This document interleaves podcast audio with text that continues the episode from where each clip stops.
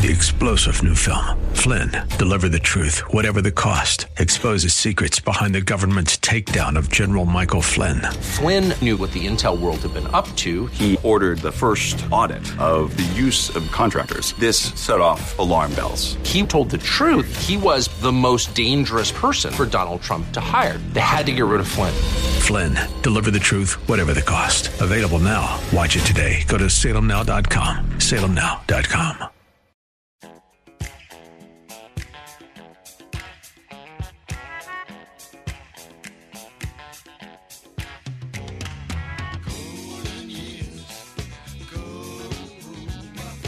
It's Ask the Lawyer with Mike Connors. Got questions concerning elder or estate law? Attorney Mike Connors has the answer. He was recognized in 2012 as one of New York's top lawyers by New York Magazine and brings over 30 years' experience to the table. His office number is 718 238 6500. That's 718 238 6500. Here's Mike Connors. We are gathered here on hallowed ground, horses heads bowed down. We're here on hallowed ground to sing this old way.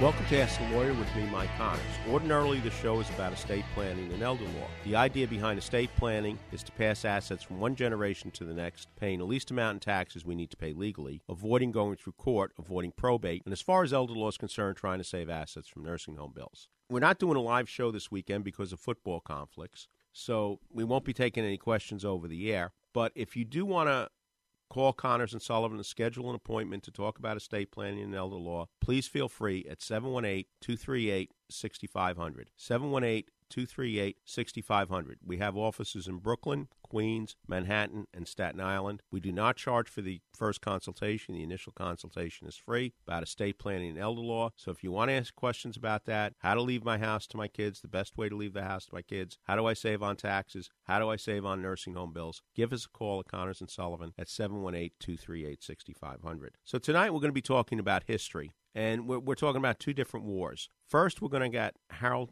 Giles Unger, who is a Revolutionary War historian. He's written a lot of other books, but he's going to be talking about one character I think a lot of people in the audience don't know anything about Dr. Benjamin Rush. Dr. Rush was one of those Revolutionary War heroes who's kind of forgotten over time, but he, he has done a lot of things in his career, uh, including taking care of the wounded on the battlefield. Something, you know, previous to the, the Revolutionary War and Dr. Rush, the wounded were left on the battlefield to die almost he started to uh, start putting in place procedures to help the wounded on the battlefield, among a, a numerous other accomplishments, which we'll hear in a few minutes.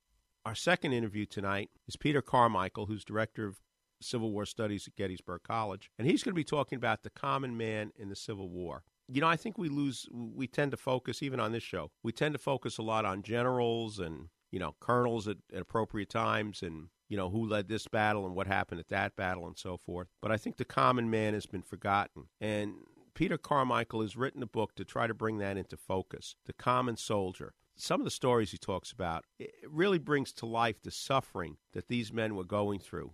You know, it wasn't just, you know, Bonnie Blue Flag and so forth and, and so on. It wasn't all just glory and heroics. It was a tough war, and it was tough for these guys to survive the war. And that's going to be our conversation with Peter Carmichael the common man in the Civil War. And he's going to be speaking at the Civil War Roundtable on November 12th. For our Ask the Lawyer friends and listeners, you can attend any of Connors and Sullivan's free seminars on elder law, Medicaid, wills, and estate planning, and more. Yes, it's all free and all close to you. So come to Connors and Sullivan's free seminars. On Tuesday, November 27th at the Greenhouse Cafe, 7717 3rd Avenue in Bay Ridge, Brooklyn at 11 a.m., 3 p.m., and 7 p.m. Then in Sheepshead Bay, Brooklyn at Buckley's, 2926 Avenue S on Wednesday, November 28th at 11 a.m., 3 p.m., and 7 p.m. And finally at the Adria, 221 17 Northern Boulevard in Bayside, Queens on Friday, November 30th at 11 a.m. and 3 p.m. Can't go to any Connors and Sullivan's free seminars? Then call Connors and Sullivan at 718 238 6500 for your own free office appointment. Make an educated decision on your estate and family legal solutions today. Just call Connors and Sullivan at 718 238 6500 or go to connorsandsullivan.com.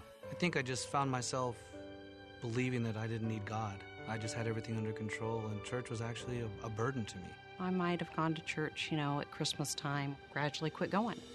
No, I didn't take my faith seriously, uh, which which probably means I, I never really got it to begin with. You can have a beautiful car, a big fancy home, but if you don't have Christ in your life, there's an emptiness that's there. We are enslaved to power or to greed or to wealth or to lust, especially as a man. But there's a true freedom to not be enslaved, but to attach ourselves to God and to be free. Thank God I'm home. Now that I'm back in the Catholic Church, I'm a new person. I love it. There's peace in our home that we didn't have before. You're coming home to a Catholic family where people today just embrace you. If you've been away from the Catholic Church for whatever reason, we invite you to take another look. Visit CatholicsComeHome.org today. Time now for Connor's Corner, where Mike takes a closer look at topics like history, politics, religion, and more. Here's Mike. Welcome to the Connor's Corner segment of Ask the Lawyer. A few times we've had our next guest, Harlow Giles Unger, talking about founding fathers, and he's he's written how many books about founding founding fathers? 14, 15? Uh, almost 20. Almost 20. Okay. yeah.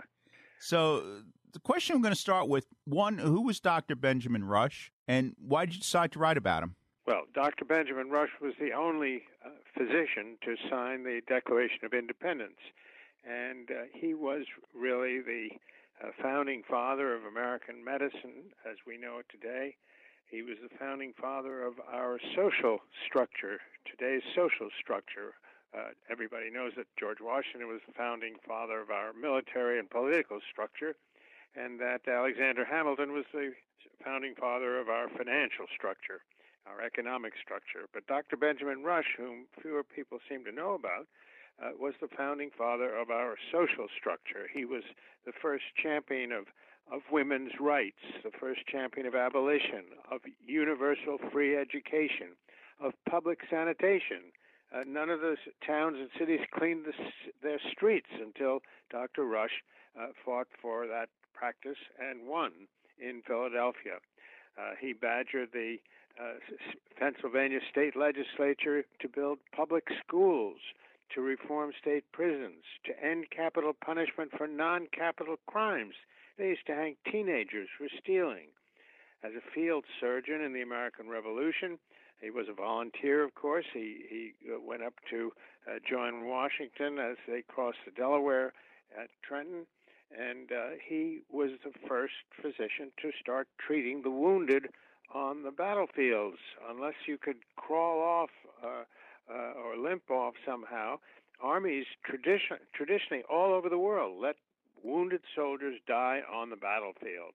Uh, it was a horrible practice, and uh, Benjamin Rush talked Washington into ending it and starting what is, became the Army Medical Corps. Uh, so he was a pioneer in so many areas of today's social life. Uh, he was the first doctor to urge temperance in the use of alcohol and to condemn tobacco use. uh, he didn't succeed in that one for several centuries, but he finally did. And of course, he was the father of American psychiatry. He uh, started working at hospitals and found the basements filled with uh, the mentally ill chained to the prison walls and whipped by sadistic guards. Uh, he forced the Philadelphia hospital to release the mentally ill and put them into hospital rooms where he could treat them with medicines and what he called talk therapy, which we now call psychotherapy. He was a century ahead of Freud. uh, yet Freud gets all the credit. Uh, the American Psychiatric Association gives uh, Dr. Rush the due credit. Uh, they have his image on the official seal of the American Psychiatric Association. Uh, so he was a, a, pioneer in so many social areas uh, that we now take uh, what he discovered for granted. People in Chicago I was just going to say that uh, uh, although a lot of Americans don't know his name, people in Chicago know his name because the uh, of the world-renowned uh, Rush uh, University uh, Medical School and Nursing School and huge, huge uh, educational complex there. In your research, what what in his background led him to be so far advanced in so many fields? He was a, a, a farmer's son. I grew up on a small farm outside of, of Philadelphia, and I suppose it was just the, uh, they, they were very sweet parents who loved their children dearly, and uh, I suppose he just grew up in a in a very advanced social family. But uh, he went to Princeton uh, it was then called the uh, College of New Jersey, but he went to uh, what is now Princeton University for his undergraduate work, and then went to the world's finest medical school uh, in uh, Edinburgh, University of Edinburgh in Scotland, and came uh, after he finished those studies. He w- went to study postgraduate work in London and came under the influence of Benjamin Franklin, and I think it was his uh, the influence of Benjamin Franklin that probably uh, helped him uh, develop a great deal of sympathy for ordinary people. How does he get involved in politics at the beginning of the revolution? Well, at the beginning, he came back to uh, America, of course, and in Philadelphia, uh, everyone was chafing under uh, taxation. Uh, they had never been taxed before. As I said, his father was a farmer, and farmers weren't taxed. They they they cleared the land, uh, they planted the fields, and they sold what they they took enough to eat for themselves, but then they sold uh, what they had uh, grown with their own hard work. And suddenly these uh, British agents come over and wanted want, wanted to tax what they had planted, and they resented it tremendously. Why should uh, they have to pay uh, give away part of what they had earned to the British government. They they called it con, uh, con, con, confiscation, and Rush sympathized with them, uh, as obviously did uh, all the other founding fathers, and he became a a patriot uh, dedicated to uh, fighting for uh, liberty and independence. What got him to the to the signing of the Declaration of Independence? How did how did he? well, he was in Philadelphia at the time, uh, and when the First Continental Congress uh, met in Philadelphia, bringing together uh, patriots from all the other states, uh, he got to know them uh, individually. Philadelphia was, a, although it was the largest uh, town in America, it was still a relatively small town. You could walk across it in a couple of hours. It was only about two miles in diameter. And as these uh, other patriots, these other uh, eventually signers of the Declaration of Independence, came into town for the First Continental Congress, uh, he got to know them. He was the leading doctor in town. Uh, he treated uh, uh, John Adams, and as a matter of fact, John and Sam Adams stayed at his house.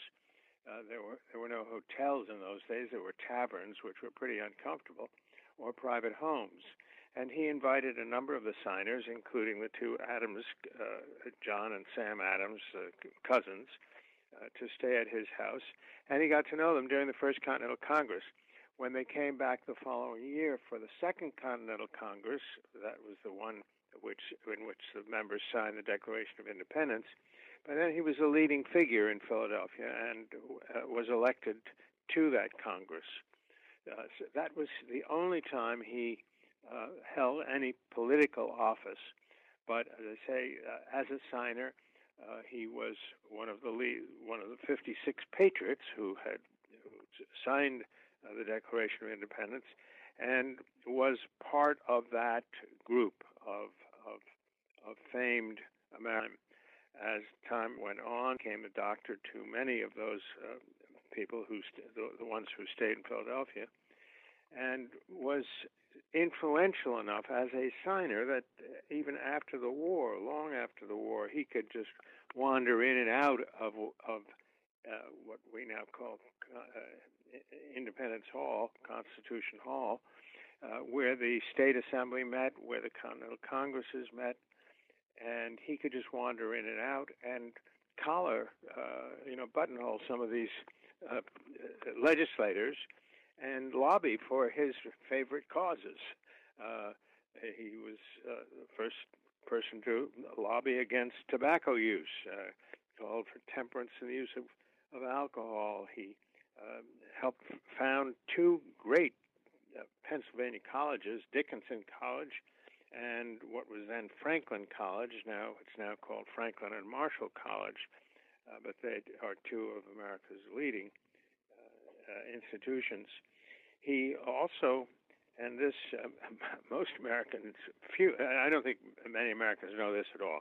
He was the father of American veterinary medicine. Uh, when he he spent a, a, few months in Paris after he finished his medical studies, and Paris was the site of the first uh, veterinary hospital uh, in in the world, or certainly in the Western world, as far as I know.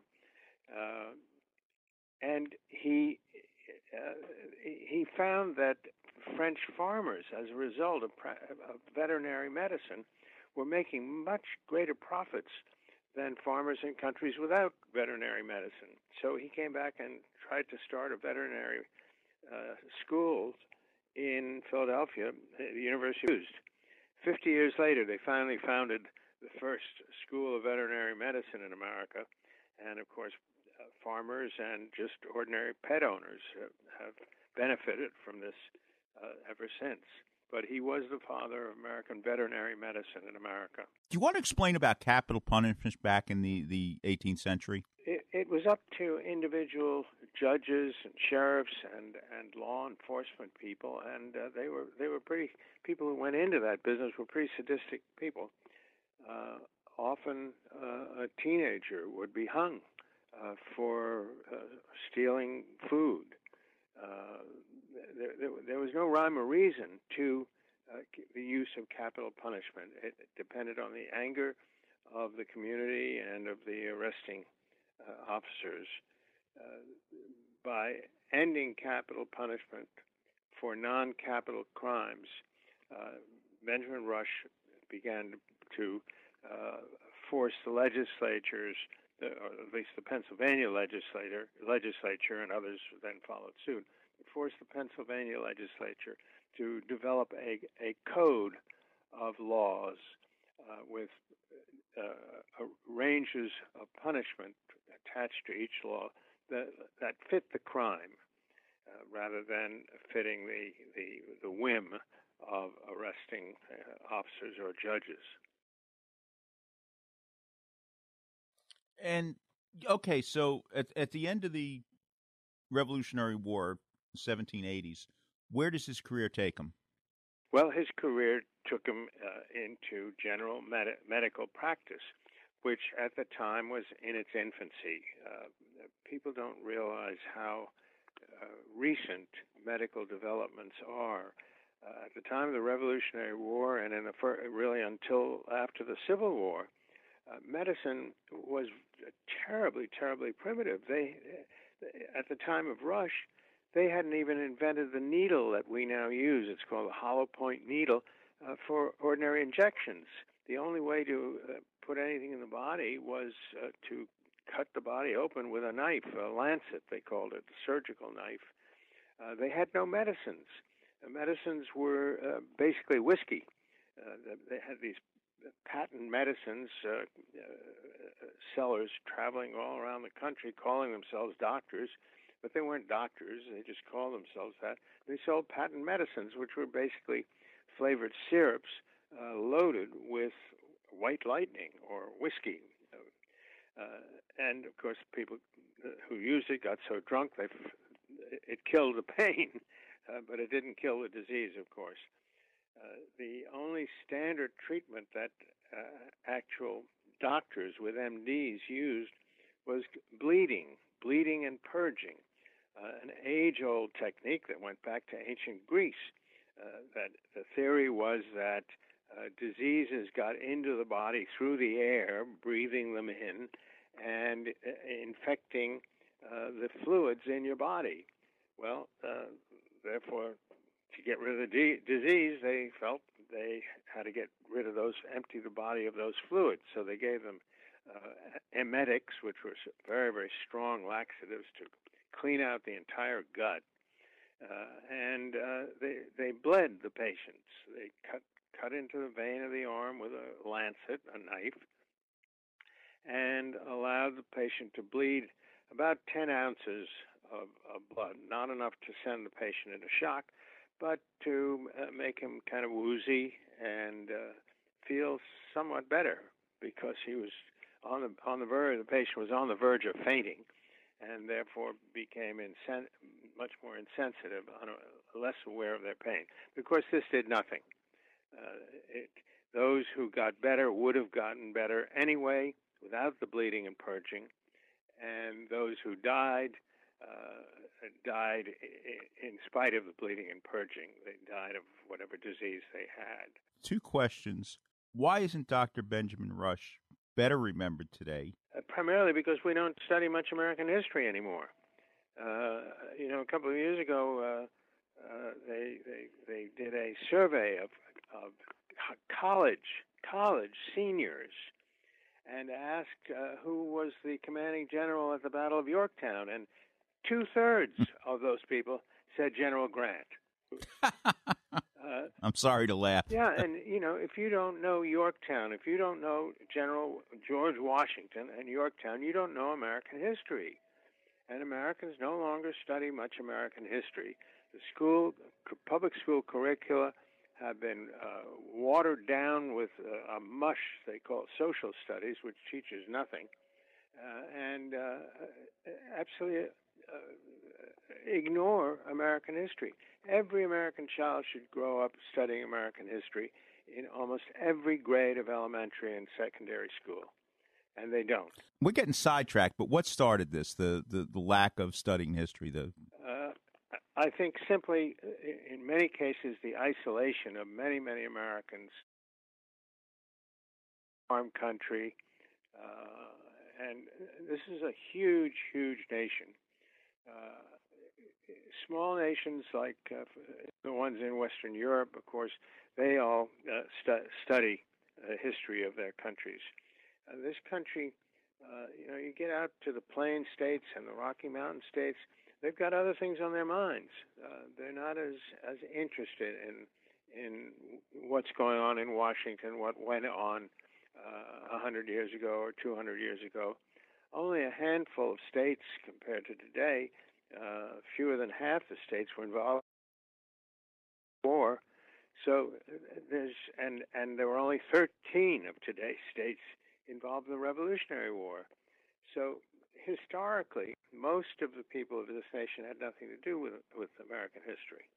But I don't know. I think if you took New York, I would bet New York would lag behind a good part of the country, even though it was one one of the thirteen original colonies. Yeah, I think you're right. And uh, the reason for that is that generally speaking, across the country, uh, we tend to uh, the American people tend to put education and health last on their list of priorities in terms of government spending. Uh, uh, traditionally, military has always been number one uh, agriculture has been very high on the list for, for obvious reasons. Most of the nation uh, was farm country for, for almost two centuries.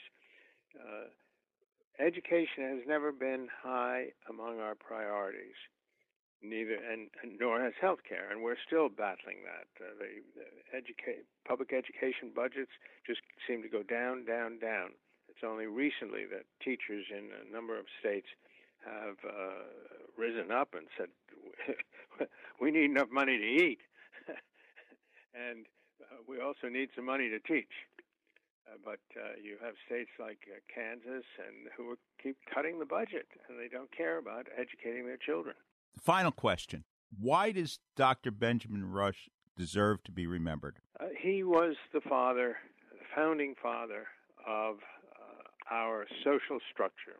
He founded almost every social movement that we've ever had in American history, uh, with so starting with women's rights, uh, education, pu- universal public education of all children, free public school education, uh, uh, treatment of wounded soldiers on and off the battlefield, uh, treatment of the mentally ill as uh, patients uh, rather than uh, prisoners and her- heretics. he was the father of ethical codes for physicians. Uh, the and the, the, really the father of medical school education in America. He insisted on longer, more years of medical education and better medical school education. Everything, every element of progress that we have, of social progress in this country today, can be traced back to Dr. Benjamin Rush. Remember, the other signers of the Declaration of Independence, most of them were extremely the, the wealthiest uh, men in this country. First of all, they were all men. Secondly, they were among the wealthiest in this country, uh, uh, half or more of them slave owners. So they were not interested in social progress. They were interested in freeing this country and, uh, from British rule so that they didn't have to pay taxes to, to, the, to support the king. That was their only interest after independence and even after the signing of the Constitution. Women had no rights. Uh, slavery continued. Uh, children, of course, had no rights, certainly no rights to education.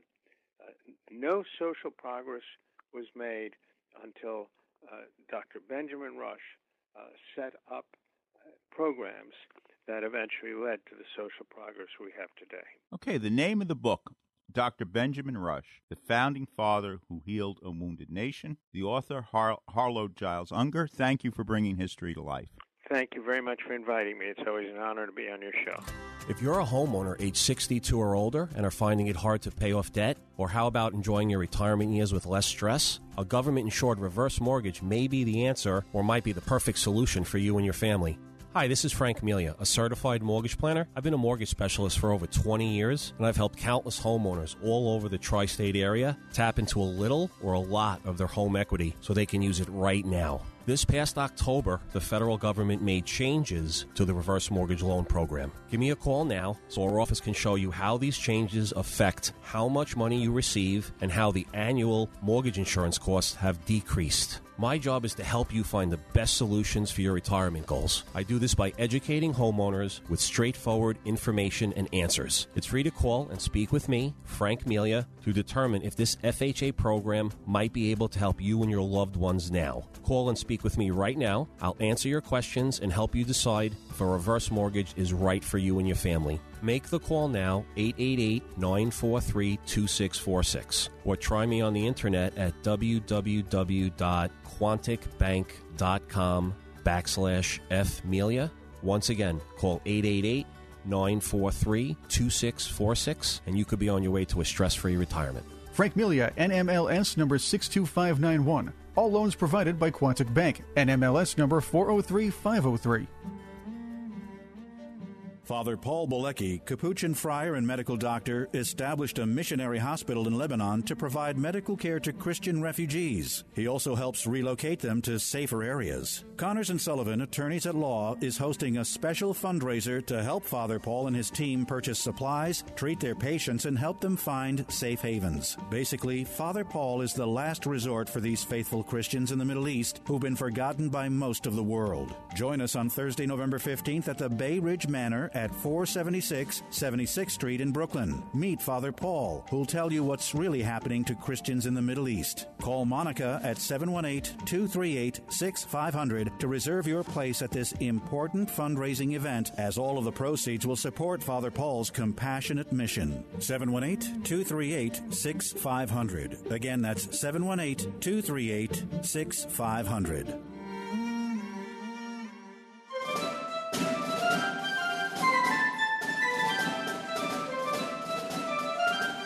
Welcome to the Connors Corner segment of Ask the Lawyer. On November 12th, 3 West Club, 3 West 51st Street, Civil War Roundtable of New York is going to be meeting, and our guest speaker is Peter Carmichael, and his topic is about the common soldier during the Civil War. And you have a, a book about that, don't you, Peter? I, I do. My book is published. Uh, it's going to be published by the University of North Carolina Press, and it will be released on November 19th.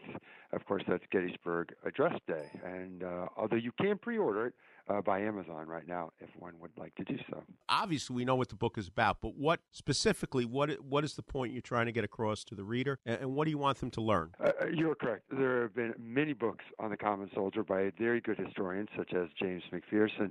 I felt like a book was needed that would tell the totality of the soldier experience. What we have had from McPherson and others is a, a view of the intellectual world of these men.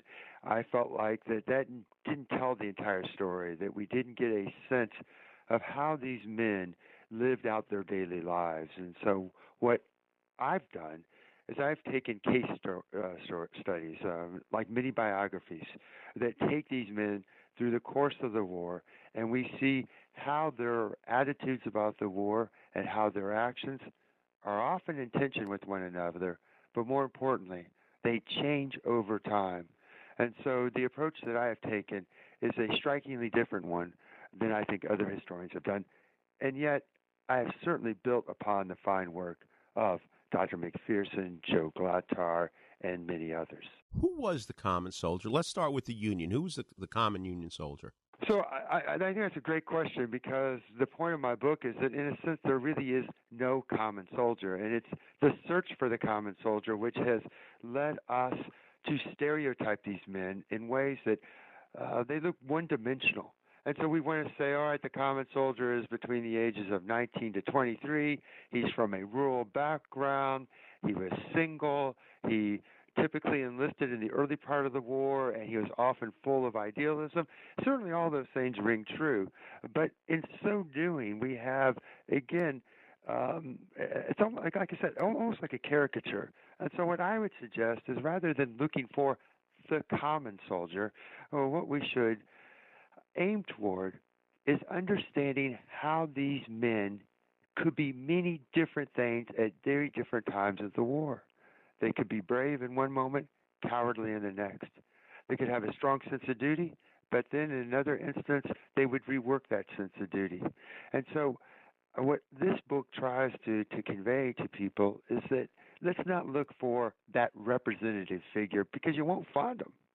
Instead, try to figure out the many masks that soldiers wore on both sides in your studies, what percentage of, let's say, the Union Army were volunteers and, and how many were conscripted? And was there a major difference between them? Yeah. So again, I think it's, it's an important question because the vast majority of soldiers on both sides were volunteers. Now, again, that question becomes a little tricky, especially on the Union side, because by 18 summer of 1862, you start to have the beginning of the draft and the draft was used to entice people to actually enlist. So the, our sense of the draft today is, of course, a man gets his or a woman gets his or her number called and pulled into military service. Uh, that certainly did happen during the Civil War, but the draft was really intended to be an inducement. Now, your second part of your question is again reveals, a, I think, a significant difference in Union armies after 1863, when men are coming into the ranks, often the inducement is it's monetary. And these men got a substantial bounty, financial bounty, to join, to enlist. Uh, these men clearly were not filled with the kind of idealism that uh, motivated men early in the war. Uh, there's no question about that. But I think what we again need to find, and what's important about Civil War soldiers in general, is that they weren't ideologues, uh, even though they had firm convictions about what this war was about, and even though they believed that the sacrifice of blood was a sacred one. But nonetheless, they were from time to time willing to rework basic assumptions about the war. So, to answer your question, those men who came in 1864, there was a very different understanding of what courage was even by those veterans who enlisted in 1861. And that different understanding of courage was a recognition that a man could only take so much before his body and his mind would give out.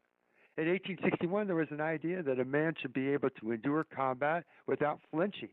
But of course, they came to see that that simply was not possible.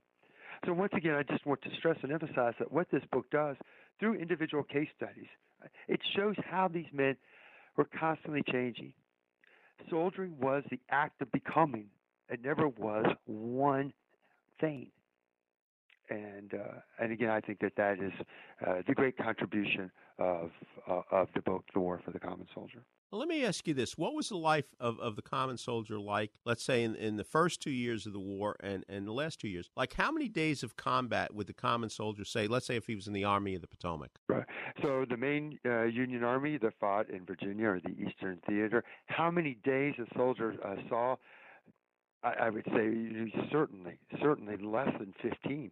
You know, during the year, without a doubt. I mean, that is, I think, again, some people lose sight of that. Is that for most of these men, the war experience is not on the battlefield. The war experience is in camp. The war experience is in, in marching as well. You know, that was the essence of being a, a soldier. Uh, and then what was the other part of your question about? Well, the later part of the war, let's say when we get into Petersburg and beyond. Yeah. So yes. So if you're thinking again just of Virginia, the nature of the war changed profoundly beginning in May of 1864 when Ulysses S. Grant and George Gordon Meade lead the Army of the Potomac into the heart of Virginia. It's called the Overland Campaign, and from the beginning of May all the way, all the way to really the middle of June, there is constant uninterrupted operations. That's very unique, not just in the war in Virginia, but in the Civil War uh, as a whole. And that kind of fighting, the physical and mental duress, is something that these soldiers could have never imagined and something they weren't prepared for. And again, what I found time and time again, even at the later stages of the war, such as 1864, the officers in particular, but even enlisted men, they had no sense of mental trauma. They had no sense of how the physical demands of campaigning, how that, that would grind a man down. And so that you see by the end of the Overland campaign, an Army of the Potomac that had been spent. Uh, of course, they had lost tremendously in terms of manpower, but also it was on the verge. He almost deserted. He stayed with the Army. At the end of the campaign, he wrote his wife and he said that he looked around him and the survivors of his regiment were broken down. They were getting, they had this sense of dread that was haunting them. It's right after the campaign. Then two weeks later, he got a new sack coat issued to him. He looked at his old sack coat and he said that it was an item of clothing that he treasured more than anything in the world because it had the soil of all the battles where he had fought and the blood of his comrades. He said he wanted to keep that coat. He wanted to send it home. He wanted it to be a relic that he could look upon for the rest of his life. That right there captures the contradictions, the complexities of this one particular man, Charles Bidulph, who was really no different than other men on both sides, who in one moment could embrace combat, who took great pride in it as an assertion of manliness, assertion of pride, and in another moment feel this great disgust for the human slaughter that they had witnessed and that they had contributed to. On our conversation, we focus more on the Union side. What about the Confederate side? Well, I think that on the Confederate side, one of the things that we have emphasized too much is we have emphasized the idea of Confederate nationalism as a motivating force for Southern soldiers. How can one explain why so many Confederates endured so much all the way to the bitter end? And that, of course, is an indisputable fact. Armies, Army of Northern Virginia, Lee's Army of Virginia, the Army of Tennessee and Georgia. The rank and file of both of those armies certainly had men who had strong political commitments to the cause of Southern nationhood. But what we have overlooked time and time again is that we have overlooked that there weren't many options for these men, these Confederate soldiers. There are not many political choices for them. So if you have great dissatisfaction with the war, if you have real grievances with the Confederate Army, if you're a non slaveholder and you believe that this conflict is for the rich and the mighty, what can you possibly do? Because if you desert, the risk that one runs are so great. And if you were to succeed and actually get home, you couldn't just simply sit on the veranda and wait for the war to end. You'd have to hide out like an outlaw.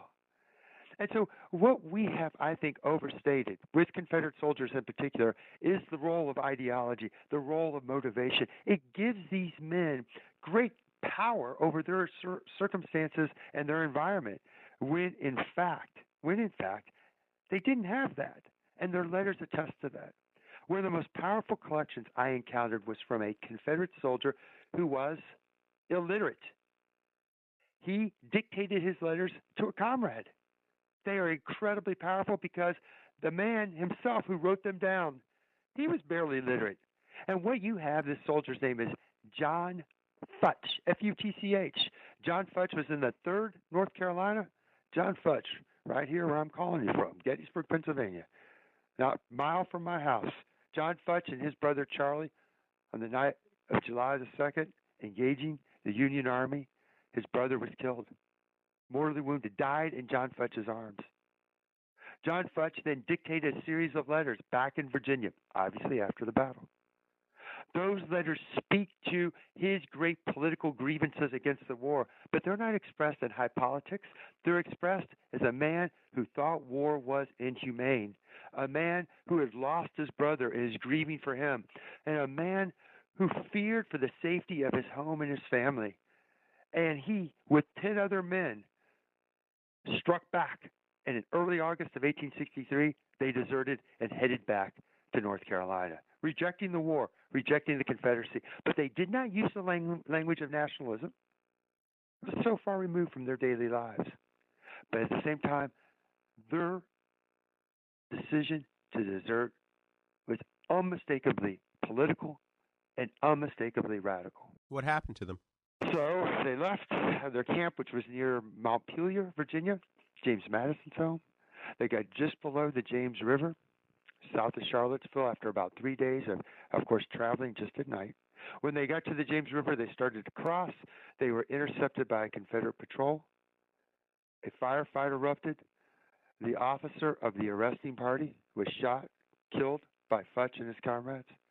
Futch and his comrades gave up, surrendered, sent to Richmond, tried for desertion and, of course, for killing an officer, convicted, sentenced, execution before a firing squad, put back on the trains, taken to Montpelier. Their entire division, a division that saw the most sustained fighting at Gettysburg at Culp's Hill. The survivors of that were then lined up in a hollow square, 10 stakes in what was the largest mass execution in Lee's army, the largest. The news reporter who saw Futch and his comrades tied to stakes, and blindfolded, said that a few of the men were crying out for their mothers, pleading for forgiveness. Each one of those soldiers, including Futch, faced a firing squad of 10 soldiers. When the order was given, massive volley was unleashed. When the smoke cleared, two of those men, two of the convicted, were still living. Reserve squads rushed up, shot them, killed them, and then Johnson's division, these men, again, the survivors of Gettysburg, were forced to march by the corpses of their comrades at slow time to impress upon them the crime of desertion. And in fact, did this death ritual work? It did not, because desertion in Futch's unit, the 3rd North Carolina, continued well into the late fall and early winter of 1863 1864. It's a powerful story, John Futch. It's a story that reminded me that these men, again on both sides, the bonds of comradeship were so strong that John Futch felt comfortable enough to express his deepest emotions to a comrade who wrote them down. To admit that he was in absolute agony, and to quote one of his letters, he wrote, I am almost going half crazy. I've read lots of war letters in my career. I've never seen admission anything like that before. And so when we think about Civil War soldiers on both sides, we often think that they were so embattled by war that they turned inward, walled themselves off, not just from their loved ones back on the home front, but from their comrades. I found time and time again Union and Confederate soldiers emotionally open, acknowledging the fears that they felt on the battlefield, acknowledging the horrors that they were trying to come to terms with.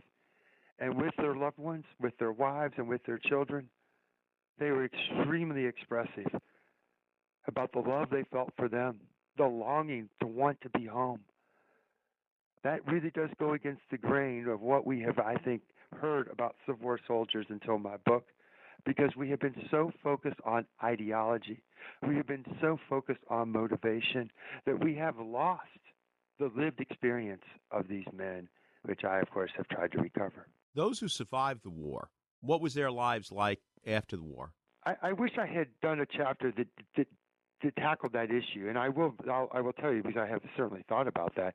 Brian Jordan, who has uh, written a fantastic book, it's called Marching Home. He's at uh, Sam Houston State. Brian Jordan. If you're interested in that transition, he is certainly uh, the person uh, whose scholarship is very good uh, on that front. I think that I'll, I'll, I do have a chapter at the very end about Appomattox and the armies demobilizing and going home. I'll start with the Confederates. As you can imagine, the sense of shame and humiliation of defeat was great, but also the feeling, uh, I should say, the joy of surviving.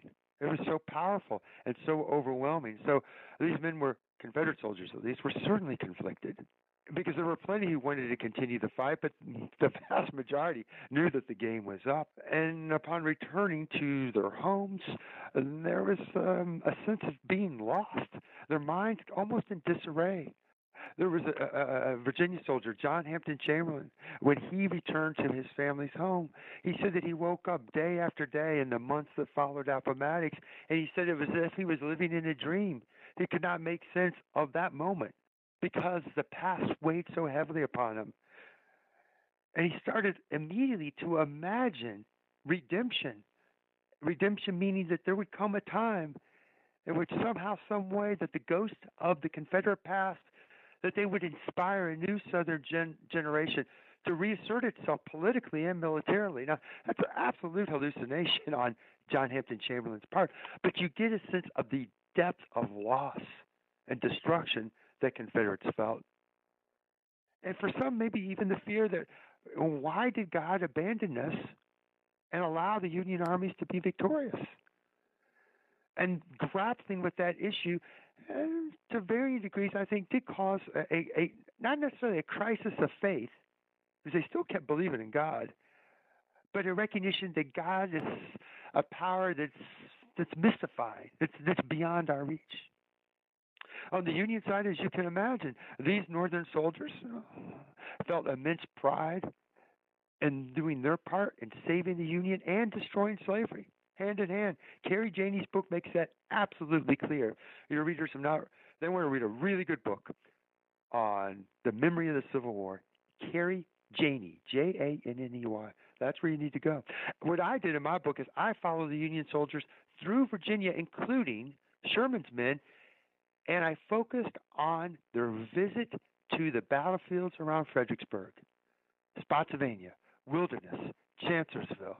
It's fascinating. They turn into relic hunters.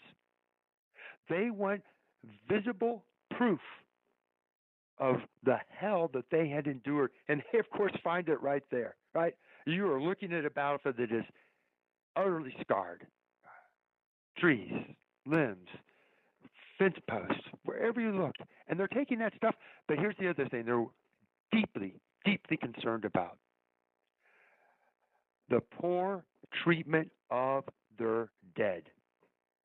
They saw these shallow graves, they saw skulls laying about. They were horrified, they were angered, and many men broke ranks and took the time to give comrades a decent burial before, of course, they all regrouped as an army and made their way to Washington, D.C. for the Grand Review. But what I can't stress enough is that in that visit to the battlefields, when they became in essence tourists, right? They uh, they didn't become romantic about the war. They were clearly haunted by it and haunted by the violence. But make no mistake about it. There was no question in their minds that the right side had won and that their blood sacrifice, that it was for a noble and decent cause, the cause of union, which was inseparable from the cause of emancipation. Very good. The War for the Common Soldier How Men Thought, Fought, and Survived in Civil War Armies. The author, Peter Carmichael. Thank you for being on Connor's Corner. I really enjoyed it. Thank you for having me. I appreciate it. How can I protect my family if something happens to me? What if I need to go to a nursing home? What will happen to our savings, our home? What's the best way to give my home to my kids? Who will help us take care of Grandpa?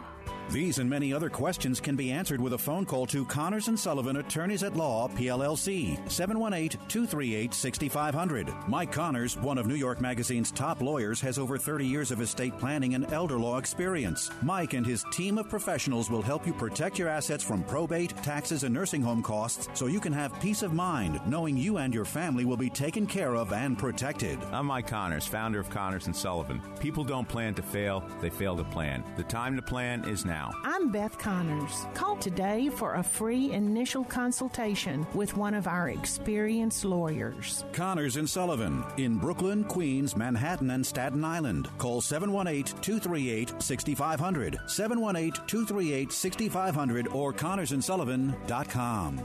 The Guild for Exceptional Children, or GEC, has been providing excellent care to children and adults with developmental disabilities since 1958. It is our mission to help build better lives and brighter futures for the people in our care. We serve nearly 1,000 individuals each day and are proud that 90 cents of every dollar is used for actual services. Please visit www.gecbklyn.org or call 718 833 6633 to learn more. Welcome back to Ask the Lawyer with Mike Connors. Welcome back to Ask the Lawyer with me, Mike Connors. Now, if any of you are interested in seeing Peter Carmichael in person, he's going to be at the Three West Club on November 12th, 3 West 51st Street. Now, the Civil War Roundtable, you get a three course meal, and you get to speak to the guest speakers for almost any amount of time because usually they're staying in the, the exact same room in the hotel, staying in a room in the same place. They're there. You can ask them questions. Again, you know, like I, I love the New York Historical Society, whatever. You go there, you have a very nice presentation. You're in a big auditorium. The guests leave. You have, in many cases, no real opportunity to speak to them. At the Civil War Roundtable, you can hang around. You can talk to the guest speakers. So, if you want to come, though, we need to know. We need to put in reservations. You have to call at 718 341 9811. 718 341 9811. The cost for non members is $60. But again, you receive a three course meal and a real opportunity to meet with some of the greatest Civil War historians of our time. And by the way, in December, we're going to have Bud Robertson back. And I think anybody who's heard Bud Robertson speaks will, will agree that he's one of the greatest Civil War historian speakers, you know, that, that we have today. 3 West Club, 3 West 51st Street, Monday, November 12th. And remember the Monday because we've been changing our schedule because of different conflicts with holidays, religious observances, and so forth. So 3 West 51st Street on no- November 12th. Again, if you have any questions about estate planning and elder law, you can give one of our offices a call or a f- phone calls go through our main number in Brooklyn at 718 238 6500. 718 238 6500. Now, the idea behind estate planning is to pass assets from one generation to the next, paying the least amount in taxes we need to pay legally, avoiding going through court, avoiding probate. So, if you want to accomplish that for your family, it's not always as easy as it sounds, but if you want to accomplish those goals for your family, give us a call at 718-238-6500 718-238-6500 there's no one right answer for everybody but there is a wrong answer and that's to do nothing. Because a lot of people come in and they say well i don't know what to do so they do nothing. That's not the right way. If nothing else start with the will. If you have family members you can trust think about a power of attorney. But get started. Do something. The only big mistake you can make the biggest mistake you can make in estate planning is to do nothing at all. So okay thank you for listening to ask the lawyer with me mike connors. We'll be back here next week at the same time and place.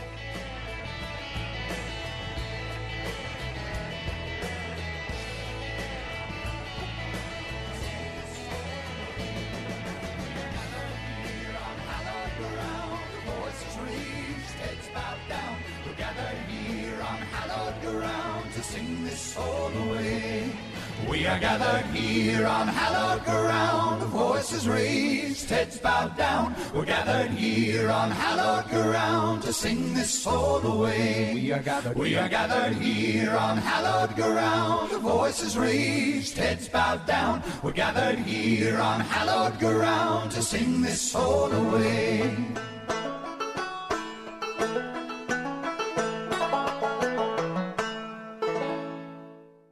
The preceding pre-recorded program sponsored by Connors and Sullivan, Attorneys at Law, PLLC.